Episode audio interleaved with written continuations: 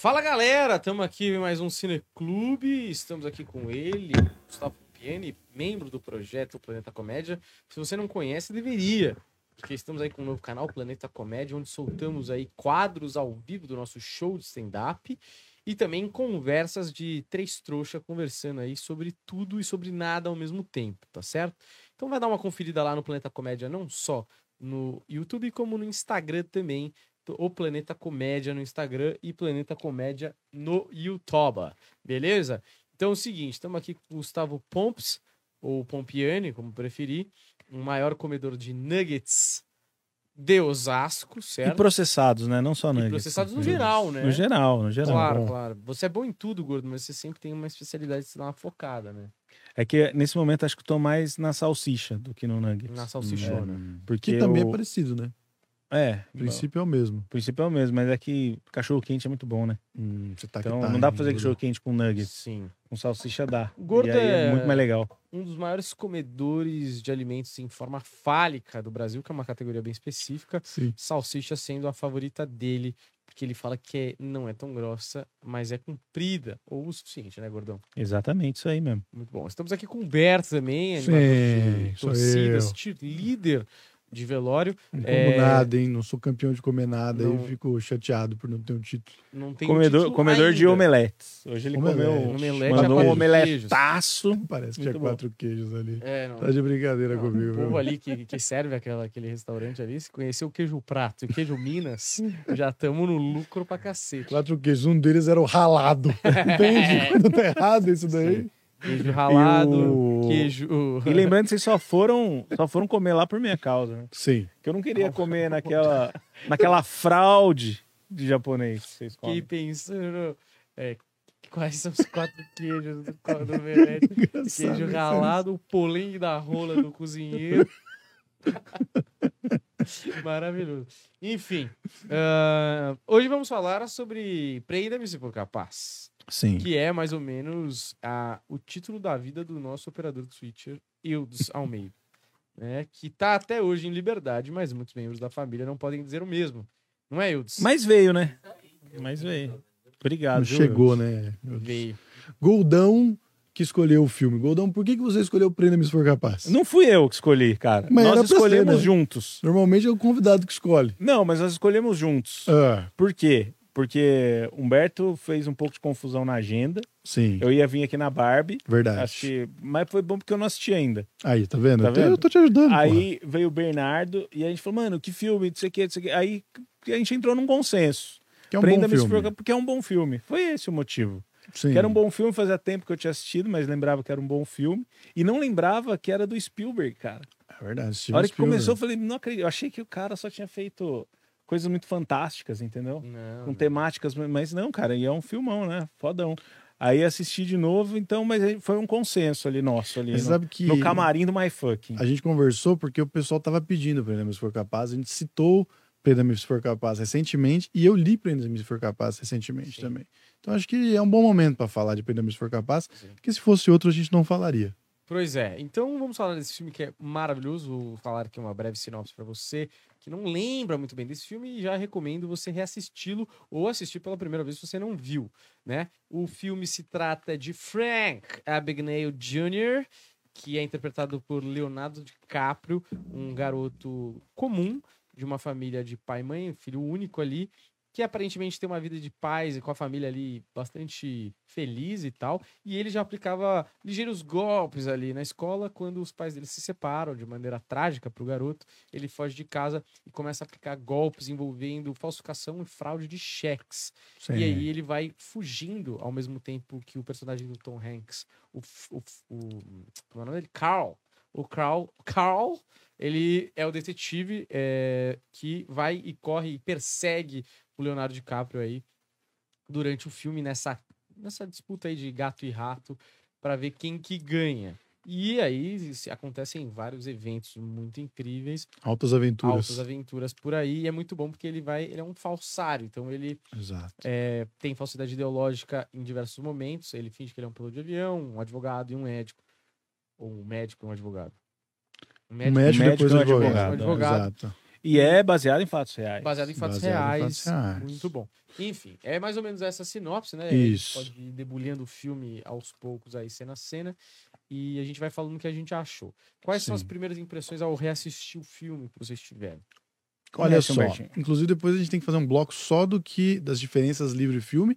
E eu fiz uma pesquisa e vi que tem as diferenças vida real e livro e filme. A vida real já não é bem assim a história. Ele é o meta vigarista. Ele conseguiu fingir que ele era mais vigarista do que ele era realmente. Sim. Mas depois a gente chega lá. Tanto que eles. é, eu li essa matéria aí. Ah, Falaram que o maior golpe dele foi se vender como o maior vigarista dos Estados Unidos e não é. Exato, Então ele exatamente. exagerou. e, Inclusive, ele, ele confessou isso, né? Que ele deu uma exagerada no livro. Sim, deu uma em exagerada e quis parecer mais bonzinho do que ele era. Porque fala, ah, apliquei só golpe em banco. Não, era um puta de um salafrário, aplicava golpe em gente pobre também, É. sacaneou uma galera. Mas eu acho assim, é, primeiras impressões é ver o Spielberg, depois de assistir Fablemans, vocês assistiram Fablemans? Assisti. Não. Cara, eu achei um absurdo, assim, um baita filme incrível. Foi um dos melhores que eu vi nos últimos tempos. E eu sinto que tem muito de Fablemans em Prenda-me se for capaz. Principalmente tendo lido o livro e, e achando que ou o Frank real deu uma amenizada na história dele, se colocou como um cara mais frio do que ele realmente era, ou o Spielberg deu uma floreada. E quando o Spielberg escolhe florear, ele coloca muito de Spielberg no personagem ali também, sabe? Coloca muito dos traumas familiares que ele teve, que em Fablemans estão mais sensíveis, mais, mais claros, e para tentar justificar essa formação desse psicopata, né? Que o Frank é charmoso, é bacana, mas na verdade é um baita de um bandido psicopata meu. não é? E vendo Fablemans e vendo é, é, Prenda-me se for capaz, que era um filme que eu já, já gostava antes, dá uma, dá uma sensação tipo, hum, se o Spielberg fizesse de novo isso daí, seria tão melhor. Se ele tivesse a chance de pegar tudo que ele aprendeu nesses últimos anos, e ele já era um absurdo, ele já era, sempre foi incrível, mas é, você pega Tubarão, onde ele não tá querendo falar muito dos dramas familiares, então ele pega essa parte do livro do Tubarão e não fala, e vai direto mais pra história do monstro. E aí você pega Até for porque capaz. se ele falasse do drama do tubarão familiar, É o ia drama um negócio e engraçado. Tubarão sofrendo ali, ai, quando eu era um tubarãozinho. Não, é porque grande parte do Tubarão é sobre o relacionamento fracassado da, do, do policial e tudo mais, a traição que ele sofre lá. Ele é meio que uma piada e tem que salvar a cidade. Então ali ele não quer nem falar sobre isso. Então o Spielberg um pouco mais jovem, falando, pô, não quero tocar nesse assunto que me machuca. Aí você vai no Prenda-me se for capaz, ele já tá falando, mas de um jeito meio, ó, a mãe desse cara é uma vagabunda, o pai é um frouxo, que no livro também não é bem assim, depois a gente entra nisso. E ele já tá mais escandaloso falando disso. E no Feio, ele já tá entendendo o ser humano como um mestre da linguagem Sim. que ele é, entendeu? Tocando a bola ali, ó, devagarinho. E, e uma coisa que, como os caras falam, né? Quando você vai contar uma história, você não pode dizer, você tem que mostrar. E ele tá mostrando com, com maestria no Feio. Assim. Quer falar, gordo? Quer que eu fale? Cara, é, eu, essa coisa do drama familiar é muito louco, né? Porque no filme, pelo menos, eu não li o livro, mas no filme parece que ele justifica os golpes na intenção de fazer os pais voltarem, né? E, Exato. mano, e tá muito claro que os pais não, não vão voltar. Aham. Então isso também torna ele, quer dizer, quer passar uma imagem do cara bonzinho, que se, Exato. ah, eu tô fazendo também é pelos traumas, mas é para reconstituir minha família, para mostrar que eu venci, que meu pai não Sim. precisa mais ficar na bosta e não sei o quê. Mas a última cena, uma das últimas cenas, a hora que ele se depara com a irmã dele, sabe? Uhum, Aquela, a aquela cena é muito foda, né? Pô, você vê ali a- na cara dele a frustração do tipo, eu nunca mais vou ver minha família, sabe? Eu Uhum. fiz de tudo aqui, nunca, nunca mais vou ter minha família ali comigo e tal. Eu achei muito foda, cara, essa parte. E não assim. existe também, isso não aconteceu. Não aconteceu. Isso não, não existiu. A É. mãe dele não, não teve outra família no livro. A mãe dele, eu não- ele não fala sobre a formação de uma outra família, se não me engano, mas a mãe dele não sai de casa como uma vagabunda que traiu e era interesseira. A mãe dele sai de casa para estudar e para criar os outros irmãos, que eu acho que ele tem mais três irmãos, sozinha. Então, e ele que meio que fica no meio do caminho entre o pai dele e a mãe dele, o pai dele sempre se humilhando para tentar voltar, mas a, a mãe dele vai estudar para construir a vida profissional que ela não teve por ter casado muito jovem com um cara mais velho. Então, Então, isso é bem é, o- diferente. é um, um pouco de Spielberg que, que sim, é um detalhe pessoal para construir o herói, né? Sim. Eu acho que é isso que eu ia falar, que é o seguinte. É, tem a vida do cara, beleza, ok. Mas o Spielberg tinha que construir um herói pra gente e que, que ele fosse gostável. Então tem várias coisas, eu acho que no personagem do Leonardo DiCaprio que são construídas pro cara que tá assistindo gostar do cara e torcer pelo cara. Você tá torcendo Exato. pelo anti-herói, na verdade. E uma dessas coisas é que eu acho fraco nesse sentido. Eu acho que é muito pouco seus pais se separarem pra você ser um salafrário que Uhum. golpe por, pelos próximos 20 anos. Eu acho meio esquisito. É uma justificativa um pouco desproporcional, tá ligado? Sim. Mas enfim, ele conta tão bem que isso passa batido, assim, 99,9% das pessoas, e tá tudo bem. Tem uma cena que eu acho que é muito simbólica aí, que é a cena que ele tira a mãe dele pra dançar e conta a história lá do exército, não sei o Sim. quê. E no meio da dança lá, a mãe derruba vinho no tapete. E aquela mancha não sai de jeito nenhum. E ali já é uma, uma demonstração do diretor que é, tem uma coisa meio assim, ó, parece tudo muito bom, muito idealizado, muito perfeito, mas tem uma mancha aqui que a gente ainda não vê, ou pelo menos não consegue captar da onde vem, e mas tá aqui. Tá aqui e, e, e tá. Ele não quer ver, mas tá aqui. E ele não quer ver por muito tempo. Inclusive, o pai dele é o herói dele. O pai dele é um picareta. Uhum. Tanto é que ele meio que aprende algumas coisas com o pai dele quando ele quando o pai dele vai pegar vai pegar um negócio da loja de penhores. não é? Isso, que ele mostra o colar, né? ele tem um É. movimento que ele faz pra meio que comprar as pessoas, encantar É, as pessoas. Caiu aqui, não é seu, aí a Isso. moça abre, ele, ele consegue convencer as pessoas e ele admira isso no pai dele. É. É, E aí eu acho o seguinte: tem uma coisa que eu ouvi outros podcasts falando do filme que eu acho uma puta de uma lacração fodida. Que é. Ah, eu não conseguia torcer pra ele. Ah, é- até Ah, vai parece. se fuder.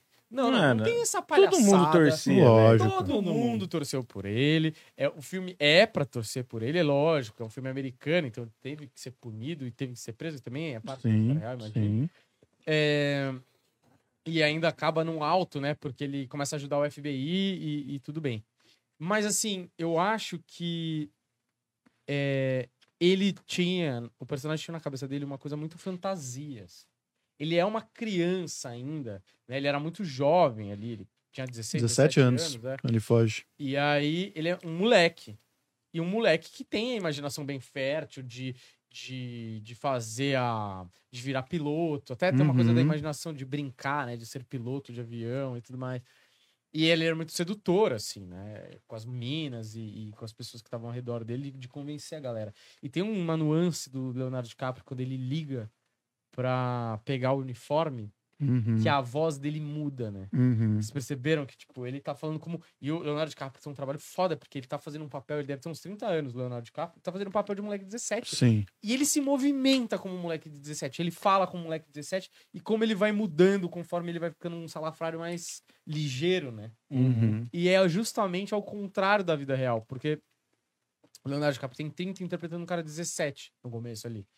E o cara da vida real, ele era um cara de 17 e tinha que passar por 30 Exato. né? Então é engraçado como é o contrário ali, mas o Leonardo DiCaprio faz um puta de um papel ali, né? Tá todo mundo muito bem, né? O Leonardo DiCaprio tá foda, Tom Hanks tá demais também, né? Porque é ele muito consegue foda. ser o bobo, mas ao mesmo tempo ele é foda também, ele, ele, ele é cruel, ele, é- ele é, inclusive tá mais engraçado, né? Ele é a parte engraçada do filme, dando a patada, não deixando o Leonardo DiCaprio comer a- o negócio de chocolate lá depois, ou mandando aquela real pra ele, né? Porque tem uma cena que o, o Frank liga no Natal pra, pra provocar e pra meio que, sei lá, se entender de alguma forma com, com o, o Tom Hanks. E aí o Tom Hanks fala: fala a verdade, vai, você tá ligando pra mim só porque você não tem pra quem ligar. E cara, isso é, é mais verdade do que essa construção do, do personagem herói, do que funciona, obviamente, no filme, mas pelo que a gente tem no livro, ele é um cara sozinho que não tem apego nenhum às pessoas, não tem amor nenhum à família, não tem, pelo menos é o que ele transmite, uma frieza, assim, de, de, de fazer tudo. E quando você pega a história real, tem mais disso ainda do que eu imaginava. Psicopata, né? Psicopata total, assim. É, o pai dele, na real, não era um golpista, na real, o pai dele era um grande omisso, né? Eu acho que até faz mais sentido na formação desse, desse cara que ninguém controlou a vida toda e uma hora ele foi fazendo merda, fazendo merda e as coisas foram acontecendo. Mano, A real é que isso não tinha pra que do- ligar no do Natal pai dele que mesmo. você tava falando, tem inclusive uma cena no filme que ele vai até o pai dele que ele fala de parar, e aí o pai dele fala: Não, você não pode parar. Porque era Ah. como se o, se ele, se o pai estivesse usando ele para dar o troco no governo Ah, lá que, sim. que queria É, prender ele e tal, por conta da- das irregularidades na receita lá e tal. sim. E aí ele, não, pai, eu vou parar se você me pedir pra parar. E o pai dele não pede. Então é muito isso que você tá falando, assim. É, o pai dele. Não era só omissão, era tipo, mano, meu filho é meu escudo também, sabe, nesse momento. Sim, aqui. né? Uma, uma, uma arma que eu tenho, né? Só o que me restou e. Ah, fui eu que montei. O pai dele tinha orgulho, mas. É, é, Tinha um caráter controverso, né? tinha Porque também, teve é. aquela parada do Cadillac lá, que ele dá um Cadillac, ele falou, não, eu vim de trem, vou voltar de trem pra minha Aham. casa e tal, não sei o quê. Então, meu, é um grande... eh, Sabia usar a picaretagem na- nas horas certas, assim, Sim. né? Aquilo tudo não tem no livro, né? No livro, é, o pai dele é o primeiro que ele rouba. Ele começa a fraudar os cheques do próprio pai e fazer um esquema com gasolina lá, que ele meio que trocava gasolina por dinheiro, um esquema lá do, na hora de pagar a gasolina. E aí acontece dele ser pego e o pai dele não faz nada com ele, assim, sabe? Rola essa parada do. Até de talvez de chamar a atenção de uma cobrança que ele nunca teve. E, e aí ele vai passando pelas pessoas e vai melhorando os golpes. E esse é um ponto, puta, que faz um pouco de falta, apesar do Spielberg conseguir encaixar em alguns momentos do filme, que é o que, caralho, nos fascina, nos faz torcer, porque a gente quer sempre saber qual é o próximo golpe que ele vai aplicar. Mas no livro é muito mais detalhado como ele monta cada um dos, do- dos golpes. E é claro, né? No filme, o cara faz um clipezinho dele pegando o negócio do avião e retirando. Mas, mano, no livro mostra todo o estudo que ele fez pra montar o cheque, pra entender, depois pra montar um diploma, e a entrevista que ele foi fazer com o piloto pra entender os termos que eles falavam. Cara, e é genial, assim. Tipo assim, por mais escroto que ele seja, não tem como você não falar, mano, eu quero ver. E conforme o cara vai chegando perto dele, né? O Tom Hanks tá chegando perto dele no livro, tem lá o, personagem também que tá se aproximando e ele sabe disso, você fica agoniado por ele, assim. Você fala, mano, não, eu quero, quero ver mais dessa porra. Tá tudo errado, mas eu que gostaria de ver Então, o mais. cara que é no lugar certo ia render, né, meu? O cara, porra, era um puta profissional. Se for É, mano. golpes como uma, uma parada, é, um trabalho do cara, o cara era excelente no que ele fazia. E quando se pergunta como você passou na prova de advogado, né? Que é a grande dúvida do filme, o Tom Hanks fica insistindo nisso, ele não fala, não fala, não fala. A real é que ele estudou e passou. Quando ele precisou estudar e passar, o cara conseguiu. É, o cara era, era um gênio. Geralmente, psicopatas têm um QI mais alto mesmo, né? É, mas, mas aí tem uns pontos que eu acho interessante, assim. O Christopher, Christopher Walken tá muito bem no filme. Muito bem. baita ator. É, e tem uma parada de querer dar orgulho pro pai, né? Essa parada do Cadillac aí. Também é uma parada dele querer sentir a aprovação do pai e o pai não dá a mínima, né? Caga o pai muito. fala, eu não quero o carro, é, continua fazendo o que você tá fazendo, bababá. Porque tem uma imagem que ele recebe uma honraria do Rotary Club, se eu não me engano, Uhum. né? É a abertura, né? A abertura do filme. dos ratos lá. Então ele fica muito. Você vê o olhar dele muito admirado com o pai. Tipo assim, Uhum. é um reconhecimento do trampo do pai lá, sei lá. E, e ele assume, né? Ele fala, puta, eu preciso ser grande, né? E é muito bom, assim, mesmo os pequenos golpes é, dele falando pra menina bonitinha lá que ela tem que dobrar o papel, porque é a primeira coisa que você faz. Fala, uma perspicácia, é, um entendimento da mente humana, como ela funciona, é muito interessante desde o começo. Ele virando professor substituto por duas semanas. E Genial. o pai se demonstra orgulhoso com aquilo. Sim. Então quase que alimenta ele depois fala: "Ah, eu sou bom nisso, eu vou dar continuidade, porque isso aqui tem alguém que me valida". Quando ele toma, quando ele chama os pais que o cara tá duas semanas de professor substituto, o pai dele dá um olhar meio tipo: "É, você não pode fazer mais isso, sei lá, qualquer coisa" e dá um olhar meio tipo: "Da hora", tá ligado? Faz um, uma... Então, o personagem do Leonardo DiCaprio é, é alimentado pelo, pelo pai dele ali a fazer os golpes e tudo mais. E esse negócio de estar sozinho, eu acho que os dois são muito sozinhos. Porque ao mesmo Sim. tempo o detetive tava lá no Natal trabalhando. Sim. E isso acontece muito em filme, né? Em- nessas caça e rato, assim. é, eles são meio que espelhos um do outro. E meio que É. eles se identificam em muitas coisas. E também tem uma parada que eu acho que é da hora. Que ele é quase que uma figura paternal Uhum. pro Leonardo DiCaprio. E, e ele é o único cara que vai entender o Leonardo DiCaprio. Sim. Porque é o único cara que sabe o que o Leonardo DiCaprio tá fazendo. É o único cara que ele pode falar o que ele tá fazendo. O cara tá obcecado por ele também, então o cara sabe exatamente o que, que tá acontecendo. E. E deve ser uma vida muito cão, assim. Porque quando ele quis casar com a menina lá, com a Amy Adams. E ele Não, até. é, a, é a- a Brenda, né? Amy Adams é a prostituta. Não, a Jennifer Gardner. Ah, a Amy Adams é verdade, é verdade. Jennifer Gardner é É, com a Amy Adams, é, ele até, tipo assim, vamos pegar ele no casamento, não sei o quê, mas ele tenta voltar com ela. Ele fala, vai no aeroporto sozinha. E aí ele Uhum. vê que tem uns caras com escuta e tal. E até ela, entre aspas, muitas aspas, trai ele. Então ele não Sim. conseguia confiar na. Ela, ele amava a mina. Cara, esse é o único momento do, do livro que ele se conecta com alguém. É. E ele no e que ele livro. pensa em parar, de fato. É, no livro tem mais um, um período maior ali, não é aquela fuga é, is- instantânea, assim, tipo, ele realmente meio que fala tudo pra ela e, e declara qual é que é, e eles vão um pouco adiante, assim, eles chegam perto do limite até que chega um ponto que ele mesmo desiste porque ia dar merda, assim, sabe? Sim. Mas os dois, eles abrem mão de família, de amigos, pra poder estar fazendo aquela parada que meio que uma adrenalina que motiva os dois, né? O policial mesmo fala que perdeu a família, a filha, não tem mais nada. E em algum momento, ele até dá um empurrãozinho pra ver se o Frank não vai de novo, pra ele ter algum motivo pra recomeçar. E no livro tem uma coisa muito foda, que, que é aquela parada da- do conto do sapo e do escorpião, sabe? Que, puta, tu- o escorpião fala pro sapo, posso subir nas suas costas pra eu atravessar o rio? Ele fala, pode, mas não me... Não Ah. me, me mate, né? Ele fala, por que eu vou fazer isso? Nós dois morreríamos se eu fizesse isso. E aí, no meio do rio, o escorpião vai lá e mata o sapo. Ele fala, porra, por que, que você fez isso? Ele fala, eu não posso evitar, é da minha natureza.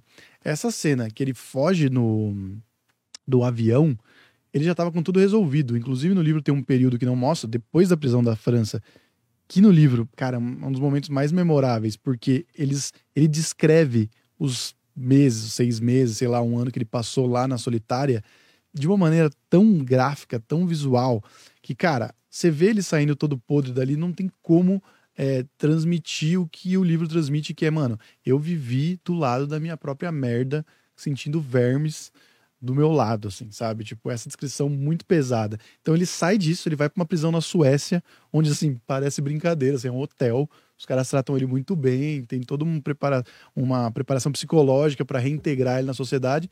E aí, nessa, quando todo mundo tratou ele bem, ele vai e foge de novo, sendo que ele estava garantido e ia voltar de boa para os Estados Unidos, entendeu? Então ele é um cara que não consegue parar de ser, É, dá ser prazer. Com certeza deve dar prazer, cara. Mas Deve- uma, uma coisa que eu achei, desculpa te cortar, que eu achei curioso, assim, é que ao mesmo tempo que ele que ele dá esses golpes aí meio justificando ali a volta da família dele, ele passa o filme todo sem ter contato com a mãe, né? Uhum. É só com o pai, assim, ele não vai em nenhum momento, todos os encontros dele com o pai, ele fala, ah, você já falou com a, meu- com a minha mãe? Já falou com, com ela? Você não sei o que com ela? Você- e em nenhum momento ele, ele vai atrás da mãe, assim, né? Uhum. Ele- é, ligação zero com a mãe, assim. Como se a mãe fosse a culpada de tudo mesmo e, Ah. e o pai era o, o deus dele ali mesmo, né? cara? Sim. No livro, se não me engano, ele tem uma ligação telefônica com a mãe. Eu acho que quando ele tá na França ainda, que é a cidade dela e É. tudo mais. Mas eu não lembro direito como funciona agora. E, e essa parte, tipo, da vida real, pelo menos no final do filme, fala que até hoje ele. Na parte final, não, eu, eu li na internet isso. Que No filme fala que ele presta alguns serviços pro, pro, F, FBI. é, É. pro FBI. E, e eu li na internet que eles são amigos até hoje. É. O, o Crawl e, e ele, assim. E é real? Será isso? Cara, no, no texto que eu li lá falando sobre o, o meta picareta lá, que ele conseguiu é, fingir ser o maior picareta, ser o picareta sobre fingir ser o picareta, diz que essa parada do FBI nem rolou. É, eu. Dele eu- ajudar? É, FBI? isso nem rolou. Ah, de ajudar, não sei, mas Ah. dessas ligações é óbvio que não, né? Não faz, nem- não faz nem sentido eu ligar pro cara que tá tentando me pegar, né? E é verdade, né? O cara, se fosse. O cara tem medo real do cara pegar. O cara vai ficar ligando, vai ficar dando diquinha pra ele e dando é, vestígio de onde o cara pode estar, de onde ele ligou, sei lá, e tudo mais. Mas é, o personagem do, do Tom Hanks é muito bom também. É, eu acho que ele é meio atrapalhado, mas assim, eles colocam os, os policiais do lado dele mais idiotas ainda pra mostrar que ele ainda era o cara mais sagaz ali. Sim. Não, mas os caras são muito idiotas, né, Sim, velho? mas são caras que o que ele mostra no começo do filme ali quando eles estão no carro ali, falando: "Ah, onde você queria estar? Não, não me- eu não queria estar aqui, queria estar em outro departamento, sei lá o quê". Ele fala: "Puta, ainda tem uma equipe que não quer estar fazendo o que eu quero estar fazendo". Porque ele Uhum. quer estar lá, ele gosta da parada de fraude, ele é empenhado, ele lá nos slides, next slide, ele, ele adora aquela porra.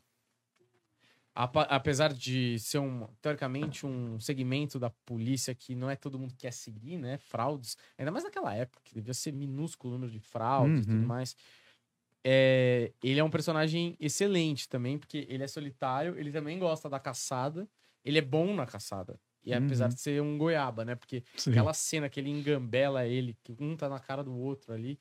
Da carteira. É. Maravilhosa. É, é então, muito aqui- foda. aquilo ali é um pouco forçado, eu achei, né?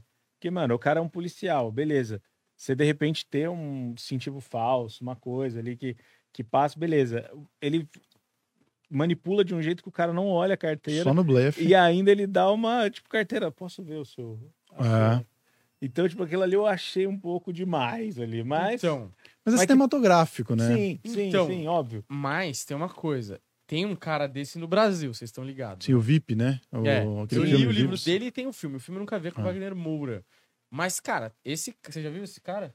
Mano, ele engambelou todo mundo numa festa de carnaval. Ele mudou o horário de voo da Gol pro Amaury Júnior. É. Ele pegou a Jona Prado. Ele apareceu na, na matéria do Amaury. Pegou camarote. Pegou o hotel só das estrelas. Ele pegou a Joana Prado, a Ah, feiticeira? é, não precisa falar. Mas é, aí ele pegou. É muito bom, porque para tudo, né? Não, Todas as outras coisas. É. Mas ele pegou a Juna Prado. Caralho, agora estourou, né, porra? Acho que no livro ele fala, mas ele depois não fala mais. Mas eu acho que é isso. Não pode falar, É. dá, dá ruim. É, eu não sei, eu não sei por que eu sei, mas eu vi em algum lugar que talvez, sei lá, eu não me lembro agora, mas eu tenho certeza que é ela. Inclusive no filme tem essa. Ele fala que ele pegou, ficou com uma modelo no carnaval, muito Uhum. famosa na época, era ela. De qualquer forma, esses caras conseguem, mano. Esses caras psicopatas são, conseguem. E. Então, tipo assim, o cara é muito bizarro pra gente que a gente tremeria na base. Se o Muito. policial tá na nossa cara ali e o cara manda um. É, se é policial, deixa eu ver sua carteira, você gela, você treme, você fica nervoso. Esses psicopatas, mano, o cara, ele vai na, tipo, confiança mesmo e eles conseguem. Mano, você tá ligado? O cara falava que ele era o Constantino. Ele ligou na Gol. Se a gente tentar ligar na Gol hoje mil vezes pra tentar mudar um horário de voo, nunca vai acontecer. Como que o cara conseguiu? E os caras ficaram assim, ah, você é dono da Gol mesmo, muda o horário aí. Ele foi lá e mudou. Tá ligado? Tipo assim, sei lá como o cara consegue. O cara tem uma lábia bizarra, assim.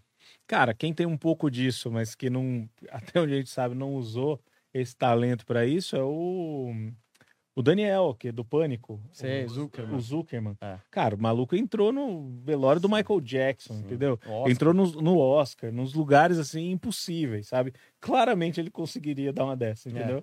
Muito foda, cara, muito foda. E o VIP, eu também, eu, puta, eu vi algumas coisas só na internet. Acho que eu vi o documentário também. Uhum. E, O velho, é você vê a frieza dele dando entrevista pro Amaury Júnior, assim. Mano, curtindo aquele espaço. Sim. Não é que ele tava ali dando um golpe, tava meio descon... Ele tava completamente confortável É. e ainda se divertindo com aquilo. Sim. E hoje, quando a galera entrevista ele, ele tira um barato de uma galera, assim, que, Sim. Que sei lá, tenta dar golpe e ele, meu, isso aí é amador, não sei o quê. E ele é mó pica. Tira um barato. No livro mostra que ele, ele entendia muito de avião porque ele fazia tráfico de drogas ou de armas por avião e ele era o piloto. Então ele manjava pra caralho de avião. E o aí, do VIP. Do VIP, é. Ele era piloto mesmo, né? E de avião pequeno e tal. Teve um acidente famoso no Brasil de avião e ele mandou um relatório pra Gol. Explicando o que que tinha dado errado no avião, que a construção do avião tava errada, bibibobobó. Tipo assim, o cara era muito pica. Tipo, esses caras, assim, que são psicopatas, são inteligentes pra caralho, geralmente, tá ligado? E o Sim. cara, mano, e, e aí parece que eles pegaram o relatório que ele mandou pra Gol e ele tava certo ainda. É muito foda. É muito foda. Olha, eu não sei o que vocês falaram, mas eu acho que, que a gente pode voltar no ponto da, da cena. Que de fato, esses caras conseguem engambelar mesmo, mas tem uma outra coisa que eu acho que o filme ele tem um tom realista, mas ao mesmo tempo ele quer passar uma coisa até meio fantástica, assim. E eu falo isso porque a, abertura do filme já tem um tom meio Carmen Sandiego, que eu acho que é uma referência clara ali da caça de gato e rato. Vocês lembram de Carmen Sandiego?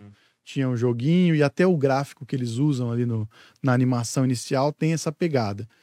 A trilha sonora do John Williams também tem essa coisa da cadência, do quase pega e solta, quase pega e solta. Uhum. De tensão e alívio. De né? Tensão e todo. alívio o tempo todo. Ah, só pontuar, né? A abertura é um bagulho que, mano, hoje em dia seria quase impossível fazer daquele jeito, né? Que antigamente era um bagulho. É, puta, É, olha a abertura do filme, olha que capricho eles tiveram. Se você até pegar a abertura, ela, acon- acontece tudo que acontece no filme, ela acontece primeiro na abertura em animação. É muito louco, é muito foda, é muito bem feito. E aí, beleza. Tem essa, essa trilha sonora do John Williams que tem essa coisa da cadência. E, cara, John Williams já fez, mano, as principais trilhas sonoras do cinema aí. E ele, por exemplo, o Spielberg fez Jurassic Park, que é uma coisa muito mais grandiosa, muito mais assim. é, Fantástica, né? Só que essa trilha sonora, se for reparar, parece muito mais a trilha sonora do Harry Potter e do Esqueceram de Mim, que tem uma coisa dos sinos, tem uma coisa meio que você tá numa fábula ali. Então eu acho que até quando ele exagera, quando ele bota, sei lá, ele sendo preso e o coral de Natal cantando, essas pequenas coisas, é a intenção do, do, do Spielberg colocar num lugar meio etéreo, assim, sabe? Eu acho que tem uma intenção por trás disso, assim. Não que não fosse possível, mas meio, olha, olha, olha para essa história, que é absurda, mas que Uhum. realmente aconteceu, tá ligado? Então acho que tem até até nessa escolha aí, eu acho que ele tá que ele tá mandando bem, assim, sabe? Olha, o Ivan Sim. Mota mandou um superchat de 12 pila e mandou assim: Vocês não acham que o pai de Frank Jr. não é tirano ou um perverso que pudesse gerar um perverso? Mas é um leviano e esse comportamento é que vai comprometer o futuro do filho. Queria agradecer primeiro ao Ivan Mota aí por participar e estar assistindo com a gente. Ah, então, no filme, é isso, né? Ele é um semi-picareta. É que nem quando o cara é jogador de futebol e aí é um semi, tipo o pai do Pelé. Jogava bem, mas era um jogador de futebol. E aí nasce o Pelé. É isso, o cara era um meio picareta. Meio picareta, dava uns, uns perdidos no fisco, dava enganada, engambelada no pessoal ali, conquistava baratamente alguém. Mas aí, cara, alguém que nasceu vendo um cara assim, cara sofistica a parada. Exato. E aí melhora. se torna um profissional no negócio. Pode ser, eu acho que geralmente tem uma parcela de culpa dos pais aí quando o cara é tão transviado assim. Não, e total. eu acho- Transviado, eu falei. E ó, omissão também, cara, é, é culpa. É, é uma parada que, que tem culpa. Se você é omisso, se você não repreende seu filho quando ele faz coisa errada, você tá formando de, de alguma forma, você tá influenciando no resultado final, entendeu? Então, eu acho que ele é totalmente culpado. Assim. Na real, todos, todos os pais são culpados pelo que os filhos se tornam, tá ligado? De um jeito ou de outro. Sim. Até aquele pai muito bonzinho, cara, é um pai que pode estar formando um moleque escroto também. É uma soma, né? É tipo assim. um- o pai, por exemplo, pode ser um baita de um tirano e aí formar o Tiger Woods, por exemplo. Hum. Mas. Tiger Woods sem problemas também. Sim, claro. Ah, Michael Mas, Jackson mas se você É, pensar que. é um exemplo. Se você pensar que o Tiger Woods tem problemas, porque, claro, porra, uma criação extremamente é, extrema, uma criação extrema, né? Mas, porra, de todos os males que você pode ser, porra, tá tudo bem. Tipo, o cara sustenta a família, tem dinheiro, é bem sucedido, é um dos maiores jogadores de todos os tempos do golfe, tem os problemas sexuais dele lá, beleza. Mas o cara parece ser um psicopata, né? Com aquela criação que ele teve, Uhum. bizarra. Mas vai conviver, pra você ver. Então, Cara chato. então, Pá, pode ser, boné. mas o cara poderia ter a mesma criação com uma outra personalidade recebendo aquela criação e ser um puta de um maluco, tá ligado? Sim. Então, é a somatória da criação que o pai dá com a personalidade que tem o filho, porque às vezes é um baita pai, o cara, a chance é menor do cara ser um picareta, é menor. Mas às vezes tá ali já, né? Já tá lá alguma coisa na personalidade da pessoa que que vai empurrando ela pra um lado ou pro outro. Sabe que o nosso programa no Cineclube agora ele tem um novo formato onde a gente entra, tem notícias, aí depois a gente conversa um pouco do- sobre o filme, depois vai para as listas, que hoje não teremos, que Paulo Fonfon nos deixou na Não mão, veio, né? Não Ele veio. que monta o roteiro desse programa. Inclusive, obrigado, viu, Eudes, por ter vindo aí, salvado o dia. Exatamente, eu salvou o dia, veio de casa correndo aí para fazer o programa acontecer. É, curiosidade aqui, hein? Curiosidade. Johnny Depp iria ser o Frank Abagnale. A Bagnale. Vocês imaginam Johnny Depp? Acho que funcionaria no papel? Porra, eu acho pra caralho. Se fosse É num mesmo? navio, então. Com uns dread, assim, ó, caindo uma espada na cintura, ninguém pegaria, hein? Cara, eu acho que ele não passa a normalidade que precisa passar pra dar o golpe. Que é isso, o Leonardo DiCaprio é um cara normal, é um cara que passa batido. Você confia no Leonardo DiCaprio. Johnny Depp, primeiro golpe que ele ia dar, eu falei, esse cara é louco. É. Já, você ia confiar no Johnny Depp pediatra? É. Não, eu acho não muito ia. estranho o Johnny Mas Depp é que eu acho ele um muito bom ator, cara. Ele é muito bom. E eu acho que ele, ele Mas o Leonardo consegue. DiCaprio é melhor, hein? Ah, muito mais. Você acha? Eu, ah, porra. Mas muito É. mais. Não, eu acho. Johnny Depp é o mesmo papel sempre. tá? É, o Leonardo DiCaprio Cara, tem muito não- mais é, habilidades, vertentes, possibilidades com ele ali. Não, eu, eu acho sim, mas se você pegar os filmes do, do Leonardo DiCaprio, ele tem.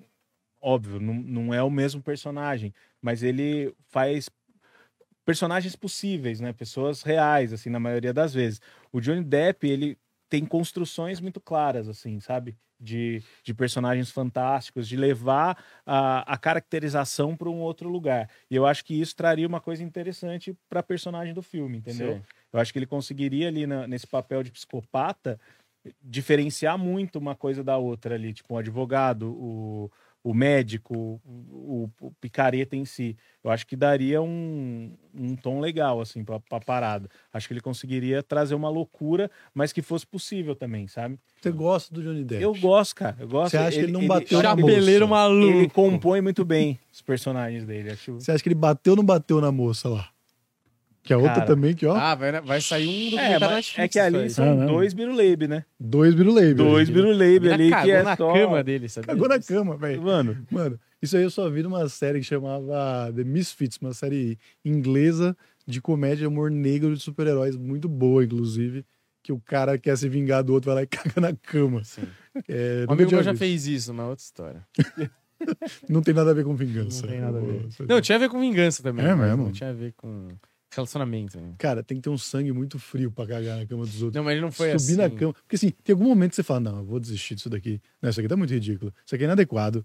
Você sai. Não, o cara vai até o fim, velho. O cara É. caga na cama. E eu tenho uma amiga que ela é muito louca, né? Muito, mas muito louca, assim, louca, louca, louca no último, assim. E ela foi numa Shakira, festa. Shakira.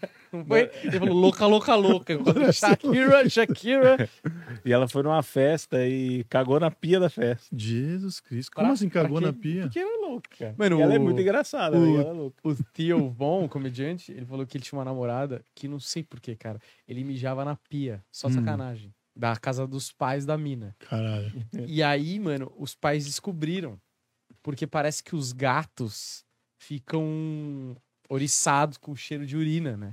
Então eles começaram a ficar ali rondando a, a pia. E aí descobriram. Foi um climão, né? Climão desagradável. Climão total. Não, mas você tem que confiar muito nos gatos, né? Tem que, Uhum. Nossa, Não, o cara deve ter nossos gatos são... ali, pô, são começou a parceiro cheirar, pô, demais. O gato não mija aqui. O que tá acontecendo? Esse moleque. E ele lá. foi por eliminação do cara a cara. Ele, É. Quem é que mijaria da filha? Minha Aí- filha, acho que não faria na Meu própria marido, o pau dele não alcança, né? Não chega lá, ele não usa esse banheiro do lavabo, né? Tem um amigo meu que ele tinha raiva dos sogros. E aí ele mijava na casa dos sogros, depois pegava a toalha de rosto e enxugava o pau. Caralho. Só para os sogros Caralho. aquela passadinha no Na boca. Nossa, mas eu não consigo fazer essas porra. Inclusive hoje é evangélico aí, faz posts cantando música gospel e o caralho. É. Osana nas alturas e meu pau na sua toalha. Exatamente. Ó, Usando as alturas, minha urina no seu rosto, hein, sogrão? É Exatamente. isso aí. Ó, só eu esqueci de falar, tô, tô vendo aqui minhas anotações, as coisas que tem aqui. Esqueci de falar, tava falando de trilha sonora, que essa parada da cadência é muito foda quando a trilha sonora consegue contar a história que você vê na tela só no, na- no ritmo que ela tá, que ela tá é, emplacando ali. E eu lembrei da trilha sonora do Sonic. Pode ser uma coisa absurda que eu vou falar, mas o Sonic, quando foi lançado, ele era uma. como se fosse um contraponto ao Mario, e ele era o cara maneiro, né? Porque o Mario era o gordinho, de, de, de bigode, meio velho, encanador, e o Sonic, meu, era o cara maneiro, com tênis vermelho, que corria pra caralho, o Mario era lento, então tinha essa parada assim, tipo, Mario é pra criança, pra boboca, vem jogar o Sonic no, no, no Mega Drive, que é muito mais legal e tal, tinha essa disputa dos dois. E a trilha sonora do Sonic, se você pegar ela, cara, ela começa, tipo, dando um tom de velocidade, assim, ela vai. E vai aquela Green Hill Zone, tá ligado? Que ele, ele emplaca que o Sonic é essa coisa veloz, animado. O Daniel não gosta de eu fazendo a trilha sonora aqui. Foi igual um maestro. Cara, mas é muito foda, é muito foda. Porque a gente, isso passa batido, fica no nosso subconsciente, tá ligado? E, mas ele, ele, ele passa exatamente daquela sensação do Sonic quando você vai carregar o Sonic, ele fica girando pra ter aquela coisa de velocidade. O cara conseguiu botar isso na trilha sonora e, e transmitir exatamente o que, que o personagem simbolizava. Eu acho isso muito, muito foda. Você viu, eu vi uma entrevista recente dos, do Hans Zimmer falando de como ele compôs uma, uma das músicas que eu sempre paro pra ouvir quando tem alguém tocando no piano, assim, na internet. Sempre passa pra mim alguém tocando essa música. Do Interestelar. Hum. E que é uma música muito foda. E aí ele conta como que ele, como que ele compôs essa música, né? E ele não tinha feito filme ainda, o Nolan, obviamente. Aham. E aí ele manda. Porque o, quando o Nolan vai fazer uma trilha sonora com o Hans Zimmer, eles têm um processo de criação ah, juntos que é assim. O Nolan escreve uma redação que não tem nada a ver com o filme. Hum. E aí, de acordo com aquela redação que o, que o Nolan manda pra ele, o Hans Zimmer escreve a música. Aí, o Hans Zimmer escreveu a música, era uma redação sobre a relação de, uma, de um pai com uma filha, né? Que aí depois no filme você vê, né? Uhum. E aí o, aí o Hans Zimmer compõe a porra da música, que é maravilhosa no piano, é um negócio surreal, dificílima de tocar, inclusive. E aí, então, quando é difícil e é bonita, você vê alguém tocando, é muito impressionante a troca de mãos e tudo mais. E aí, o Hans Zimmer liga pra casa do Nolan e fala: Ah, ó, a, quem atende a mulher do Nolan fala: Ó, fiz aqui a parada pro Nolan, é, quer que mande como, né? Por e-mail, WhatsApp, o que, que você quer que eu faça com essa porra? Aí o Nolan falou: Não, eu tô muito animado, vou indo, tô indo aí pra sua casa. Chato pra caralho. Chavíssimo. Ninguém te convidou. Você Babo, quer né? que como você quer que eu te mande? Não falei que eu ia estar pra te receber. Exato. Aí o Nolan chegou na casa dele, aí tocou a música, que é um absurdo, um absurdo mesmo. Uma das melhores trilhas sonoras dos últimos tempos. Ele toca, aí o Hans Zimmer falou: tá, e aí? O que, que é o filme, né? Ele falou: não sei, você acabou de me dar o coração do filme, porra. Agora eu Caralho. vou descobrir. Mas eu sei que tem relação de. Ele sabia já que tinha alguma coisa no espaço, uma relação de pai e filha tal.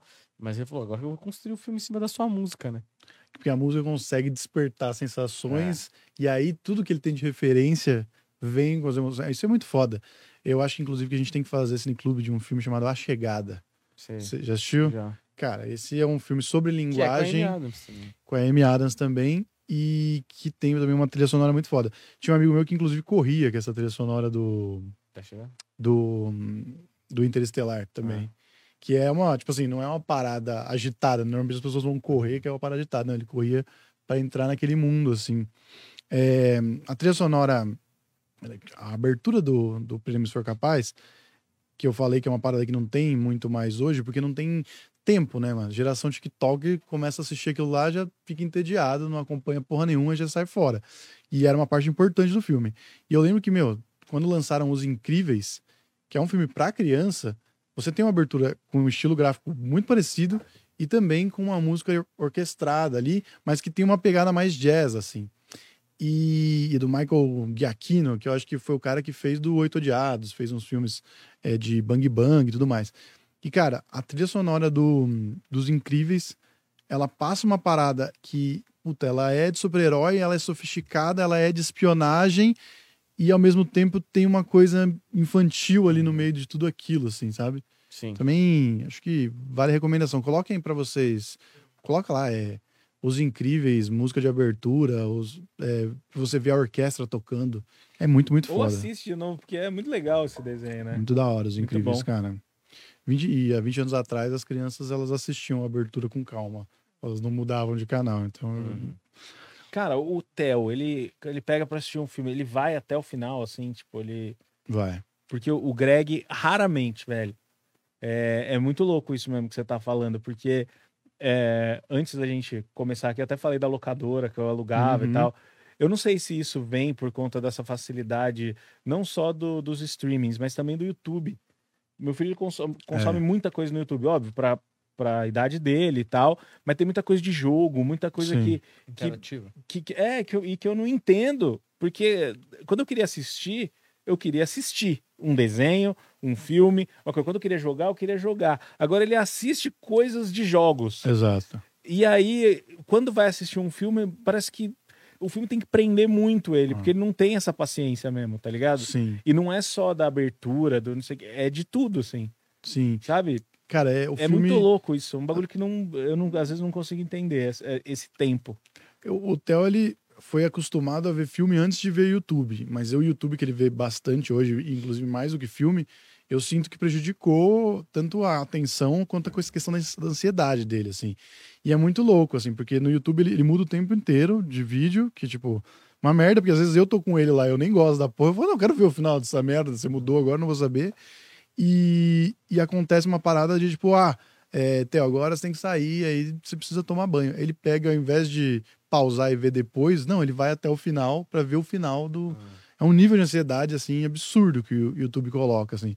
Mas ele como ele teve essa essa pré uma época que não tinha tanto YouTube, que ele não tinha acesso também, eu acho que ele já cons conseguiu construir uma uma paciência um pouco maior assim. E aí tem algumas coisas meio que são coisas que a gente sempre fez assim. Então, por exemplo, tem um cara que chama Craig Adams, que é um cara que a gente assiste, que ele faz trilha só que, tipo, mano, umas paisagens absurdas, em assim, montanha de gelo, os caralho. E eu assisto, mano, desde a pandemia, assim. E é um bagulho lento, assim, sabe? Então, tipo, sei lá, o cara vai na trilha na Escócia, ele vai passando pelo vilarejo, ele vai fazendo plano a plano. É até engraçado, porque o jeito que ele filma é: ele vai lá, põe a câmera, anda, depois ele tem que voltar a buscar a câmera. Só que ele constrói toda uma historinha ali no que ele tá fazendo, tá ligado? E esse bagulho, mano, é lento. É lento pra caralho. E o Theo curte essa parada. Então acho que essas pequenas paradas eu consegui segurar ele. Mas uhum. também não digo que eu não tô perdendo, não, viu? Porque uhum. o YouTube, mano, é foda mesmo, assim. Dá uma ansiedade do caralho. Dá uma fritada, assim, parece, velho. Não dá para entender, assim, cara. E assistindo coisa de, de jogo que ele vai jogar daqui a pouco, é, entendeu? Sim. Isso é uma, uma, uma chave na cabeça da criança que eu não, não entendi ainda essa dinâmica. É. Sabe? Eu também não entendo. Às vezes eu tô com o Eudes e não tem atenção, né? Não tem. Né, Eudes? Tem 20 anos aí na cara, tá indo pro segundo filho. O Eudes não, não tem atenção na, na TV. Não, em nenhum lugar. É, o Fonfon não tem atenção no relógio. Exatamente. Ele...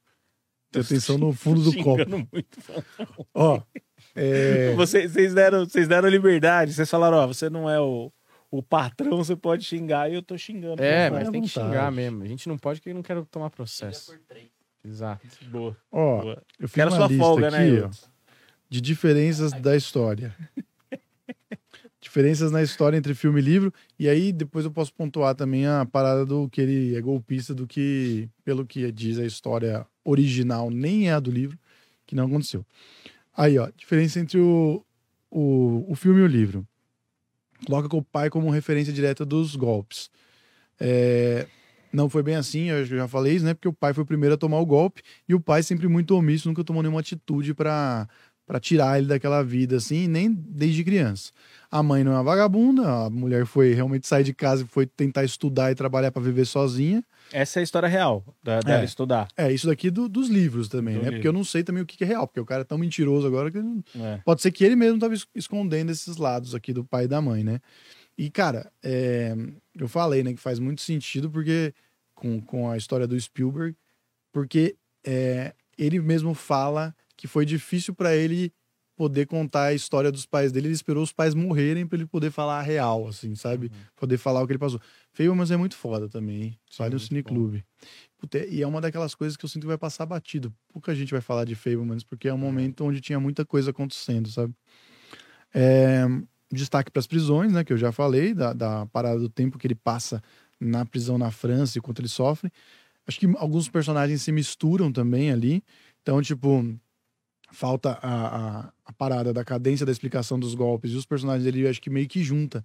Eu acho que a enfermeira não era a mina que ele casa de verdade, é uma outra menina lá.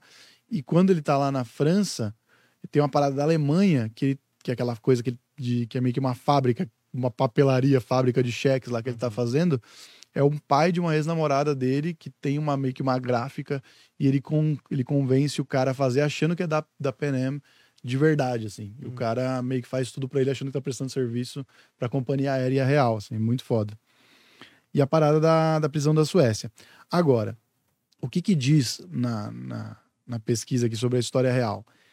Ele nunca trabalhou para FBI, ele, inclusive, aplicava golpes em gente menor, então ele não é tão bonzinho assim. Ele aplicava golpes desde criança. Ele foi preso é, com 17 anos, foi para um reformatório, aí a mãe dele conseguiu tirar ele do reformatório, ele volta, ele vai preso de novo. Quando ele aplicava o golpe no pai dele, então, quer dizer, ele nem é tão fodão assim de que ninguém Uhum. nunca consegue pegar ele. É. Ele passou a vida dele inteiro preso e saindo, preso e saindo, Sim, preso e porque saindo. você vai aperfeiçoando, né? Os Uhum. open mic do cara. Exatamente. O cara vai lá, toma uma água, aí volta, e toma outra, e vai melhorando, né? Ninguém é bom de primeira, né? E aí o que, que ele faz? Quando ele sai da, da última vez ali na, na prisão, ele cria é, uma empresa que quer prestar serviço e dar palestra e tudo mais para bancos contra fraudes de cheque. Só que ninguém quer ele, entendeu? Inclusive na época. Todo mundo já se fudeu com É, ele. tipo isso, assim, tá ligado? Não, ele, ele se fode com todo mundo aí quando ele, sei lá, tem a oportunidade de montar alguma coisa, de se reintegrar ali na sociedade, ele quer voltar pro mesmo núcleo Exato. que ele fudeu a vida inteira. Assim. É o que ele sabe fazer de melhor, né? Acho que ele pensou: o que, que eu posso fazer de melhor? Que Enganar os outros. E tentar, e no caso dele, tentar mostrar que ele não enganou. Mas é toda essa história. Ele lança o livro, o livro é um sucesso. Ele vai dar entrevista nos maiores talk shows.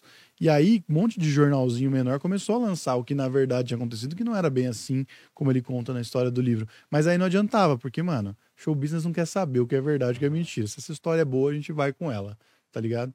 E aí, É, depois e que o Spielberg, vai lançou. lá e faz um filme, é isso. Aí já era, aí virou um virou uma história que você prefere acreditar nela mesmo do que É um puta como realmente feliz, foi. né? Tipo assim, Porra, um cara redenção, que tava né? torcendo, é, tipo, não só ele pô, fez todas as picaretagens que é contra o banco, né? Você fala, ah, tem que roubar o banco mesmo. O banco rouba todo mundo, bando de filha da puta, cheio de dinheiro aí. Ele rouba o banco. Que você fala, ah, da hora. Não fere a moral do espectador tanto quanto se ele estivesse roubando velhinhas que Exato. estavam prestes a morrer. Então ele rouba o banco, aí já tem um, um ponto. E aí você torce por ele, porque é muito sagaz, ele tá sempre um passo à frente de todo mundo. Uhum. Você quer se projetar no cara que é o mais esperto da sala, sabe? E no final, é o final perfeito, porque você fala, mano, moralmente falando na história, esse cara vai ter que sofrer mais do que ele já sofreu, porque, pô, o cara foi preso e tal, beleza, mas ele precisa de um fim. E precisa de um fim feliz. Ninguém tem um fim feliz na cadeia, né? Uhum. É, e aí acham ele. Ele muda do lado da força, né? Ele vai pro lado do FBI pra pegar e pra ajudar os cartões de crédito e os cheques e as companhias e os bancos, não sei o quê, a não serem mais fraudados pra proteger todo bom cidadão e, o- e as empresas, blá blá. Que é perfeito, porque se não tivesse esse final, só poderia ter um final triste, né? Não, e que moral de história, né? É. Tipo assim, é só um bosta É. que enganou um monte de gente. E, cara, é muito bom, né? Porque o serviço dele de ensinar a não fraudar cheques não serve pra nada, porque não existe mais cheque hoje. É. Então, tipo assim, até o legado dele é uma bosta, Assim. tá ligado? Não, mas existiu por muito tempo, né? Porra, sei lá, era anos 70 aquilo. O cheque existiu. Eu recebi cheque do Bexiga já. Caralho, que loucura. Cara, a gente recebia cheque do Hilários, do Comedians. É verdade, do Comedians é é, verdade tanto mesmo. Hilários assim. e Comedians, cara. O que Tudo- fudeu o cheque mesmo, lógico, cartão de crédito, mas a galera ainda não tinha máquina, né? Não é todo Ah. mundo tinha máquina, né? tinha ainda mais pessoa física pra pessoa física. Mas depois do Pix, meu amigo, acabou, né? Já era. Agora, indicações aí. Filmes que, você, que vocês lembram ou lembraram enquanto estavam assistindo. Eu lembrei de dois com o Pierce aí. Brosnan. Ô, louco. Um é Ladrão de Diamantes, que também você torce pro Hum. vilão. E é uma caça de gato e rato ali entre o Pierce Brosnan com a Salma Hayek, que tá espetacular. É uma pessoa excelente no filme. E com o Woody Harrelson, que talvez seja um dos meus atores favoritos aí de comédia, muito bom. E tem outro filme dele, que é uma refilmagem, que é chama Thomas Crown. É um filme maravilhoso que é com a René Russo também. E ele é, é, um, é um filme que ele é um, é um milionário, só que ele tem tesão em roubar artes, é, tipo quadros, pinturas, né, de museus pela diversão. É um cara viciado em adrenalina e ele rouba quadros por diversão de galeria de arte. O cara vai pular de paraquedas, velho. Ele faz isso no é- filme, ele mostra lá. Você é viciado em adrenalina. Ele derruba um navio, um navio, um, um barco lá, só pela adrenalina, sei lá. é Caraca, muito da hora, porque também é, é gato e rato ali o tempo todo dele tentando roubar, sendo mais esperto que todo mundo e enganando a galera e tal. Esses dois foram os que me lembraram, assim, de bate pronto. Goldão? Cara, eu não pensei em nenhum filme muito assim nessa temática, mas a gente conversando aqui, vendo o drama familiar dele, e aí meio que no filme, né? Ele ele meio que cai, quase que que sem querer ali, né? Aplica um golpe ali na escola e depois começa. Eu lembrei muito do Meu Nome Não é Johnny, Uhum. sabe? Que o cara. Ele não queria se transformar naquilo ali e acabou se transformando também. E tem uma questão familiar ali de, de, de ter uma, um nível social, né? Que não é o caso nesse filme. Mas ele tinha esse nível social, mas não. Acho que não tinha também ali o, o afeto, a Uhum. atenção dos pais. O pai era um omisso também. É, É. e aí quando você vê, velho, o maluco tá ali abastecendo todo, to- toda a galera dele, abastecendo todo mundo de droga, só porque ele usava. Uhum. Que, tipo, ele não, não tinha essa consciência de, de ter, a- a fazer fortuna com o tráfico, assim. Ele... Então eu eu achei meio parecido, assim, algumas questões, sabe? Uhum. Não, eu acho que é essa pegada mesmo, assim. Eu vou falar do Fableman de novo, que eu acho que, puta. Cara, o Spielberg é um dos maiores de todos os tempos, eu acho que esse é um dos melhores filmes dele. Então, acho que é uma das melhores coisas dos últimos anos aí, gostei pra caralho. Acho que tá no, no mais alto nível de contação de histórias. E acho que tem muito desse filme que você. É isso, você vê Fableman, você fala, putz, se ele fizesse de novo, Prenda-me se for capaz, ele iria além, assim, sabe? É, vou indicar dois filmes do Woody Allen, que são duas comédias que em algum momento esse filme também ele esbarra na comédia ali. Tem dois filmes do Woody Allen. Tem um que é Trapaceiros, É muito bom esse. Puta, é muito pode bom, crer. que é o que os caras querem é, roubar um banco. E eles montam uma loja de cookies É. para construir o, o De túnel, né? fachada, né? Só que aí os cookies são muito bons, começa a dar certo. e aí eles se embananam todos ali no Tem o Rodrigo. Santoro, não, né? Não, esse é o vigarista do ano, né? Negócio É, assim. uma parada aí também, confundi os nomes. O outro é um assaltante bem trapalhão, que apesar de ter um nome merda, eu acho até que é o. Se não é o primeiro ou o segundo filme do Woody Allen, que é tipo um documentário aí, que hoje em dia a Hum. galera tá fazendo bastante. Puta, ele faz isso, sei lá, década de 60, 70. E também é um cara que quer ser ladrão, mas é um idiota, assim. Não tem a capacidade de ser ladrão. E tem uma cena maravilhosa sobre ele tentando se incluir na, na sociedade, assim. Que vai falando sobre a personalidade do cara, né? E o Woody Allen tem muito essa coisa de você pegar o- como o cara era desde o começo, as referências de família até o que ele vai se tornar, que não tem nada a ver com crime, mas forma a personalidade desse cara, que é uma cena que ele queria muito tocar na banda, a marching band da cidade, só que ele tocava contrabaixo, que é uma parada que tinha que tocar sentado.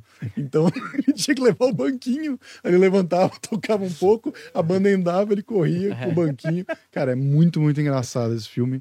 É, nível chave, assim, É. entendeu? Mas muito, muito bom. E por último, Obrigado por Fumar.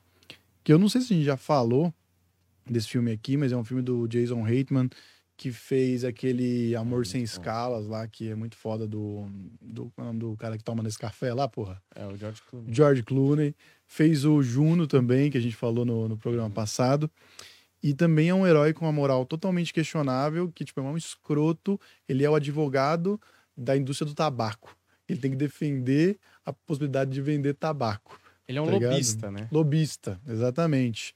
E aí ele tem. Bom, aí tem todo o drama da vida real dele também. Mas é, mano, é incrível aquele cara que tá vendendo uma parada totalmente errada, só que com o poder da argumentação e da manipulação de pessoas ele consegue. E aí no final você acaba torcendo pra ele. O ator é o cara que faz duas caras. Como é que chama esse É cara, mano? Harvey Dent, né? Não Harvey Dent, é. dele. Puta, ele é muito bom. É, a mulher do. Puta, sei que eu sou ótimo de nome, né? A mulher do Tom Cruise lá, que a. O nome dela? lá. Ex, né? Do Tom Cruise. Que... Demi, não, Não. não. Quem que é? Que era o Dawson's Creek lá, mano. Que é boa também essa menina aí. Lelé de tudo. Mas é talentosa. Cara, esqueci o nome dela, cara. Caralho, como é o nome dela? Bom, não lembro, mas é a mulher do Tom Cruise que ele não vê os filhos aí porque ele é da cientologia. A cientologia falou pra ele se afastar dela aí, que é muito mais nova que ele, inclusive. Também tá no filme muito bom. O Adam Brody, que é do DLC, também tá no filme fazendo uma pontinha lá com um secretário que tá muito engraçado também. Que é sempre ele mesmo, né? Que é sempre ele Esse mesmo. é sempre ele mesmo de verdade, né? Exatamente. Ele é muito bom. no cara. Sinto falta dele. Ele é um cara É. interessante. Esqueci o nome da mina. Caramba. Bom, vocês vão achar. Vou aí entrar no elevador e vou lembrar. Não, eu vou agora, enquanto você. Eu vou agora, eu tô curioso também, né? Procura aí. Coloca mas, ó, Dawson's Creek aí. filme muito bom. Eu acho que também vale um cineclube esse filme aí. É ex-mulher do Tom Cruise? Uhum. É, põe, põe o nome do filme, vai aparecer. Ela é uma das principais. Ela faz a jornalista lá que Ela fez o primeiro Batman também. né? fez o primeiro Batman, exatamente. que me Exatamente. pergunte por que ela não fez o segundo. Pois é, já devia estar Qual na cientologia muito louca já. É a Katie Holmes. Katie Holmes. Hum. Exatamente. É exatamente. isso. É isso, então. Então, vamos nos direcionando ao final deste episódio espetacular, quando a gente chega ao pico de espectadores simultâneos. É, eu queria agradecer a todos aí que assistiram a gente até aqui. Estamos retomando. Eu sei, olha lá, a Luciane Belli emendou ali, o Katie. É, o Sadovski, por que não mais? Porque o Sadovski custa caro, meu amor. É por isso. Mas quem sabe ele volta aí num episódio especial, né? Já que a gente vai revivendo o pessoal que passou por aqui para fazer mais episódios de Cineclube conosco. Então, se você curtiu, dê aí indicações de filme aí que você gostaria que a gente debatesse aqui no Cineclube, tá certo? Muito obrigado por assistir a gente. Deixa o like, segue nós aí e. Não vai soltar o baguete lá do- Ah, verdade. A gente precisa falar aqui do Minas Cristais, hein? Minas Cristais, excelente local para você comprar suas pedras que limpam o ambiente aí, tá certo? Você tem site aí na descrição para você dar uma olhada. Tem cupom do planeta aí, deve ter QR Code aí que se o Wilds não tá fumado, ele deve achar aí. É, Vende no varejo, vende no atacado e entrega em todo o Brasil e em todo o mundo. Então, se você quiser comprar a pedra aí para decorar, para limpar os ares do seu ambiente, dá uma pesquisada que cada pedra tem a sua funcionalidade no ambiente. E eu tenho certeza que você vai achar uma que pode te ajudar. Colocou aí o QR Code que eu não vi. Pa- vai aparecer. Ah, tá vai bom. aparecer, vai aparecer. Então é isso. Então dá uma olhada lá, tenho certeza que vocês vão curtir. Muito obrigado. Segue a gente. Até a próxima. Valeu. Tchau, tchau.